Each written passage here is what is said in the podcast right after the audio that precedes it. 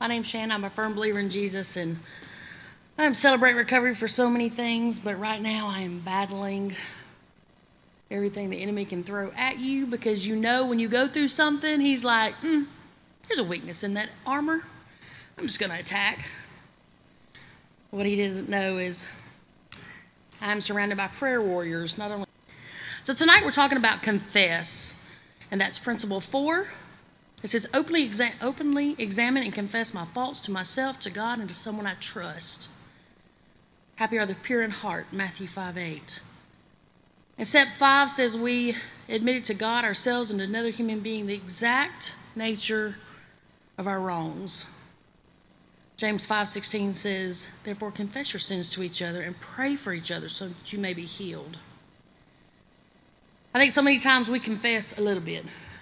We kind of skirt around it just a little bit. I might have, could have, should have, would have done. That's where the enemy likes to keep us. So, first, let me say that if I'm on this stage and I'm delivering a message, then I'm explaining part of my journey that I've gone through with the guidance of the Holy Spirit. Because you see, when the Holy Spirit takes me on a self reflection journey before I can give a message, He steps on my toes a lot. And He tells me where I fail. And he talks bluntly to me because, y'all, I'm stubborn. He's got to just tell me straight up. So, to give you an idea of what this looks like, do you remember the movie The Christmas Carol where they have the ghost of Christmas? Past, present, and future. That's kind of how it looks before I deliver a message because the Holy Spirit takes me on this journey and He brings something up from my past. And it's usually something that the enemy is trying to use against me. I just can't see it plainly yet. He shows me how it affects my present, and then he warns me how it's going to affect my future and the people around me. So, if you've been here for any length of time, you've probably heard me say to someone that God always God always brings things to the surface. It's like peeling an onion back. Sometimes for me it's like cutting a fingernail off in the quick because it hurts but it's a process we have to go through. It's a process we have to go through before we can face healing. So for me, God is constantly peeling back the layers. And many times He puts me in a situation where I don't want to confess. I'm comfortable and I'm good. But He keeps pushing me and pushing me until I have to admit. You know, if any of this sounds familiar, of me saying God always brings things to the surface, then you've either been in a 12 step here with one of us, or you've been in a 12 step somewhere else, not necessarily celebrate recovery. And just a shameless plug, we will start our, our 12 step at the end of August. But you see, revealing something from our past and our present, and our future, this is what we do in our inventory in our 12 step. We look at things in our past that have hurt us. We reflect on the things that that past hurts us today with, not only us, but the people around us. And often that means that we're harming ourselves in some way because we don't feel worthy, we don't feel like anybody sees us or hears us. And then what we do is we take that hurt and we repackage it and we send it out into the world, causing hurt to more people. Reflection's tough. It's a tough part of the journey. It means we have to take the mask off. It means we have to look in the mirror at ourselves. But I think one of the toughest parts is the confession. You see, because as long as we keep it tucked away, hidden deep down inside with a fake smile, you know, fake it till you make it. If I hear one more person say that, I'm just going to thump them right in the forehead. So if y'all see me in public and I reach up and thump somebody, I'll be like, they said fake it till you make it. I can't stand that saying because my God is real. It doesn't matter what we are doing. We can be real at the foot of the throne. If I hear one part, y'all better grab me because I'm going to thump him in the forehead. That's my little rant for tonight. It's only when we break things down, when we're alone, just us facing ourselves, that we can sit in the presence of the Holy Spirit and be real. But how many times have we done that and felt like he can't love us after we've done what we've done? He would never accept us back after we said what we said.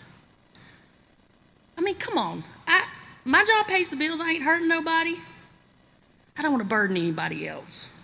Or here's my favorite saying if you've heard any of these, I can talk to God all by myself. I ain't got to be around y'all in church.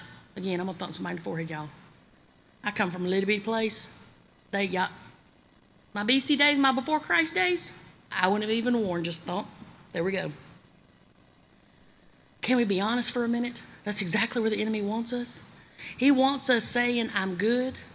I don't want to burden you. I can do this by myself. He wants us isolated. He wants us alone. He wants us ashamed of our past. He wants us to feel guilt when we're around other people. Because as human beings, we crave connection. And if the enemy can break that, then he can break us down. Even the most strongest willed, stubborn person you've ever seen in your life, he can break them down. You see, the enemy wants us wearing a mask so he can steal the spark from our smile. He wants us to withdraw from life so he can steal the spark from our hearts and our lives. He wants us all to himself so he can finish breaking us down, robbing us of our joy, consuming every single bit of our life, second by second, until the spark is gone. Before we go any further, let's pray. Dear gracious Heavenly Father, sometimes the hardest thing to do is just to come into your presence. You call us, you seek us, you're constantly with us, you never leave us. God, the hardest thing to do is to get out of our own way and come into your presence. God, if we sat here tonight saying, I have no burdens, we would all be liars. God, you know our hearts, our minds, our actions, our words. You know everything about us. God, right now I ask that every burden that's on our hearts, you know them. Even if we think they're so small that they don't even matter, it's still a burden that you've said to confess in order for us to be cleansed. Holy Spirit, you are welcome in this place. Wrap us each up. Give us clarity, wisdom, and discernment in those areas that you need us to really look at so that we can have a closer walk with you. We ask all things in the precious and holy name of your risen Son. Amen. So, Scripture tells us we are to confess. Confess to ourselves, confess to God, and to someone we trust. Confession is like chicken noodle soup for the soul. I don't have the book. I usually have somebody give me that book afterwards, and I'm like, thank you. That was not a hint to give me a book, but thank you. But it doesn't mean that it's going to be easy. Just the thought of confessing our, our past might have some of us right now thinking, if they only knew. If they knew I was a drug addict, if they knew I am an alcoholic, if they knew that I gave up custody of my kids, if they knew I had a car wreck and I killed somebody, if they knew I lied on a job application out of fear, if they knew that I can't even look at myself in a mirror, I, I, I. The list goes on and on and on.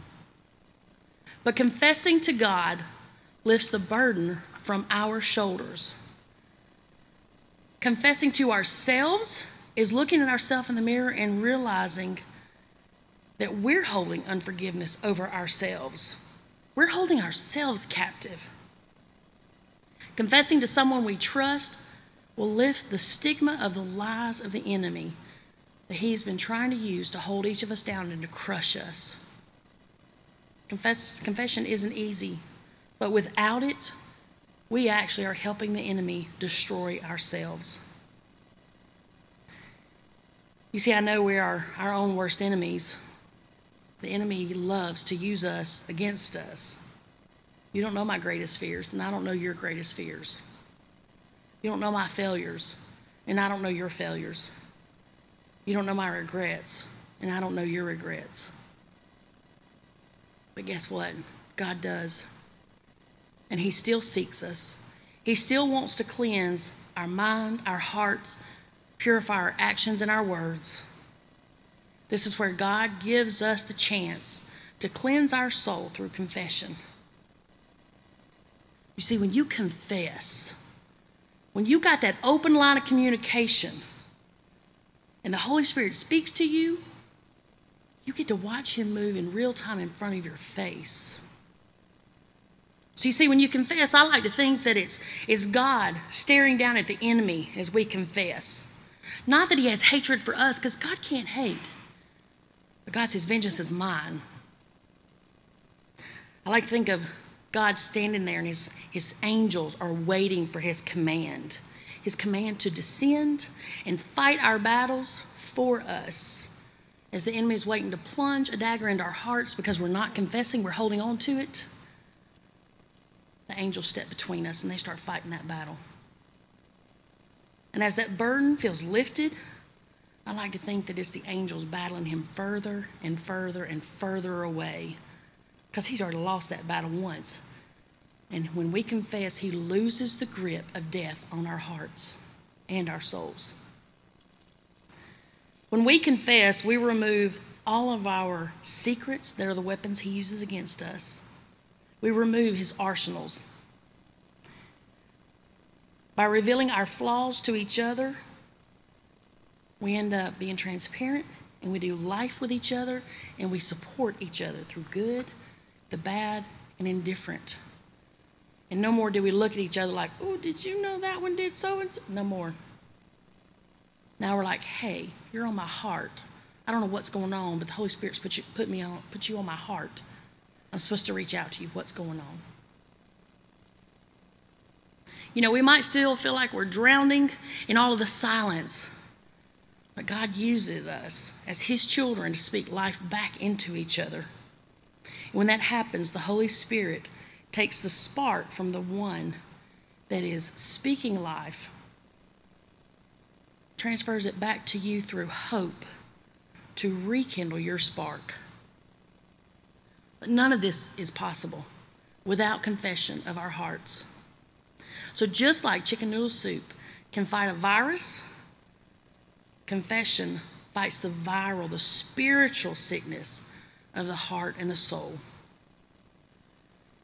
If you're afraid to reveal your burden, God tells us through Scripture that He offers us rest. If you're afraid to face your burden, God tells us through Scripture to confess to Him, to each other, and to ourselves. If you're just needing to be at the foot of the cross, because let's get real, life is a struggle and it's hard sometimes. The altar is always open. Jesus will meet you where you hit your knees. But tonight I'm going to ask you if you have a burden on the heart. When we get ready for a chip call, no matter how big or small you think it is, I'm going to ask you to get that chip. And we can't just throw up a confession like throwing up a prayer. You throw it up, it just falls right back down. But when you plead to God, He hears you and He answers you. I am going to do something real quick because I do believe in the power of prayer. Terry, would you mind coming up? You mind coming and standing right here?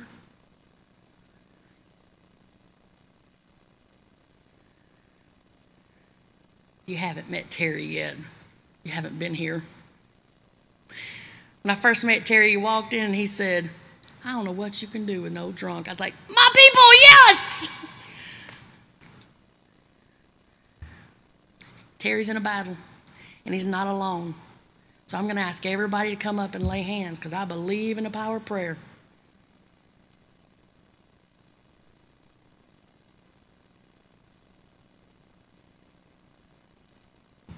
I believe in the power of prayer. Y'all know I believe in laying hands right in the forehead. Just kidding. I didn't bring you up here to thump you in the forehead. Ah, y'all, I'm going to pray, but if you feel it on your heart to pray out loud, pray out loud. Dear gracious Heavenly Father, we lift Terry up to you. God, we surround him. We surround him so tight with love, the peace, and the mercy that you've given to us, God. May we funnel it back to him in all of our actions and all of our words, God. May we be exactly what you need us to be in this journey that he has in front of him. God, use us. God, Terry's no stranger to this journey. It's a little different of a path. God, I know his faith is in you. I know his hope is in you. I know his strength is in you because he confesses it constantly. God, I pray that as you write this, this chapter of his life, I also pray that you give him many opportunities to confess who you are in his life, God, because I know there's going to be many arenas where there are going to be people interacting with him that may not exactly know where they stand. But God, we know Terry's heart, and his heart is to say through your word that you bring redemption. And we know that he is not afraid to tell somebody, even when the enemy is attacking, he is not afraid to confess who you are and who you want to be in somebody else's life. God, I pray for clarity, wisdom, and discernment through all the medical people that are going to be with him along this journey. God, whatever it is that you need brought to the surface that they may not see, I ask that it comes so quickly to the surface and it's just bright and you can't deny what it is because you need them to see it. God, no matter where we go in this life, God, we always ask to keep us in your will because it's your will that we want done. Because on that day, we do want to hear, Well done, faithful servant. God, as we just surround Terry and, uh, and ask for your anointing to flow through every single hand that's connected, God, we are one. We are one family here that you have brought together. You chose each of us to be in this family together. God, help us to support each other. Help us to support Terry so that when people see our group, they do see us as your children, as a family, loving and supporting and helping each other. We ask all things in the precious and holy name of your risen Son. Amen. Guys, as we prepare for the altar song, whatever your burden is, I ask that you bring it to the altar.